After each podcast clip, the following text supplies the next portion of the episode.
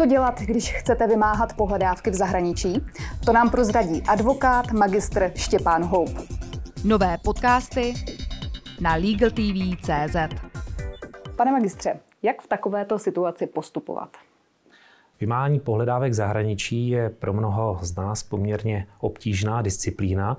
Samozřejmě to souvisí s tím v první řadě, že e, je to v nějakém jiném prostředí, kde možná neznáme třeba advokáta.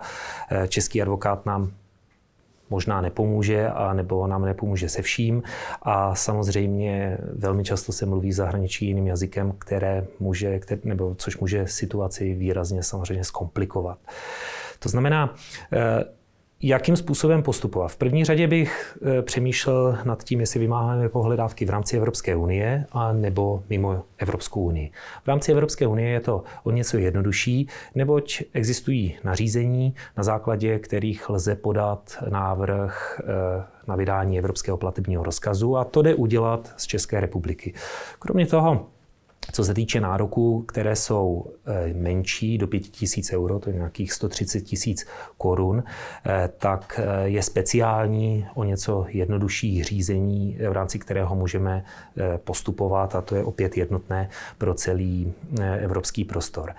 Ale problém je, pokud druhá strana začne nějakým způsobem napadat ten nárok, bude odporovat, bude podávat odpor, velmi často skončíme z praktického pohledu v tom, že je potřeba eh, vlastně zapojit síly lokálního advokáta, byť samozřejmě český advokát eh, v rámci volného pohybu eh, služeb může vymáhat a zastupovat před soudy omezených podmínek, ale může zastupovat před soudy i v zahraničí. Já bych ovšem taky postup nevždy doporučil, protože jednak samozřejmě do určité míry tam může být jazyková bariéra toho advokáta a za druhé v každém právním řádu jsou nějaké niance, procesní, drobné fígly, které ten český advokát prostě nemůže, nemůže znát a doporučil bych tedy zapojit toho advokáta z té příslušné jurisdikce, i když se jedná v podstatě o menší nároky. Jakým způsobem je možné oslovit eh, advokáty v zahraničí? Kde je hledat? Já bych doporučil, eh, kromě slepého hledání na internetu nebo ve zlatých stránkách, eh, síť Legal Mondo, Legal Mondo, která združuje hodně advokátů v podstatě z celého světa, kteří na internetu na legalmondo.com dokonce popisují ty postupy, jakým způsobem se to v jednotlivých jurisdikcích, jakým způsobem se v jednotlivých jurisdikcích postupuje. A tito advokáti jsou samozřejmě i schopni pomoci potom eh, s konkrétním vymáhání té pohledávky.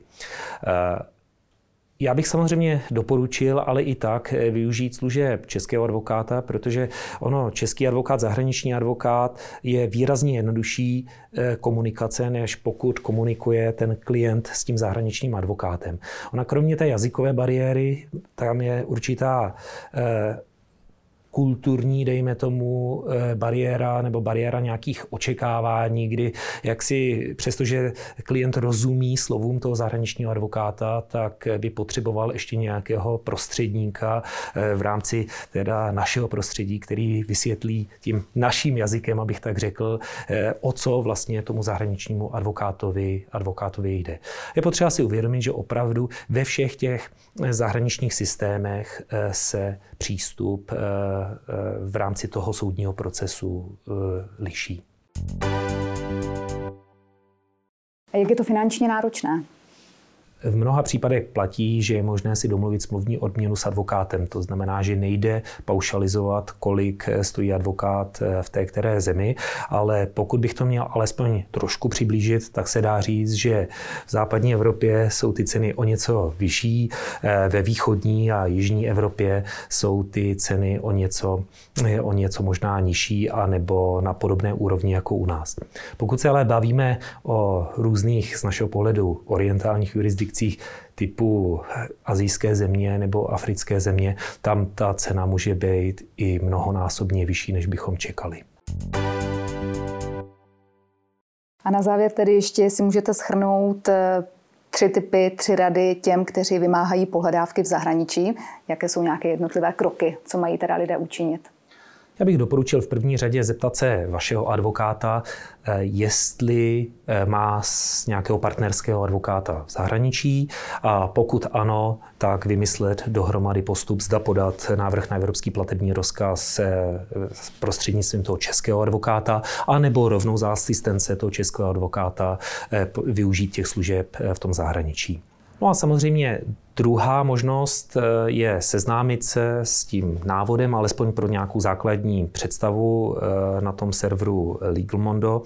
Eh, no a pokud budete mít náladu nebo pokud budete chtít, můžete oslovit advokáta ze seznamu LegalMondo i napřímo.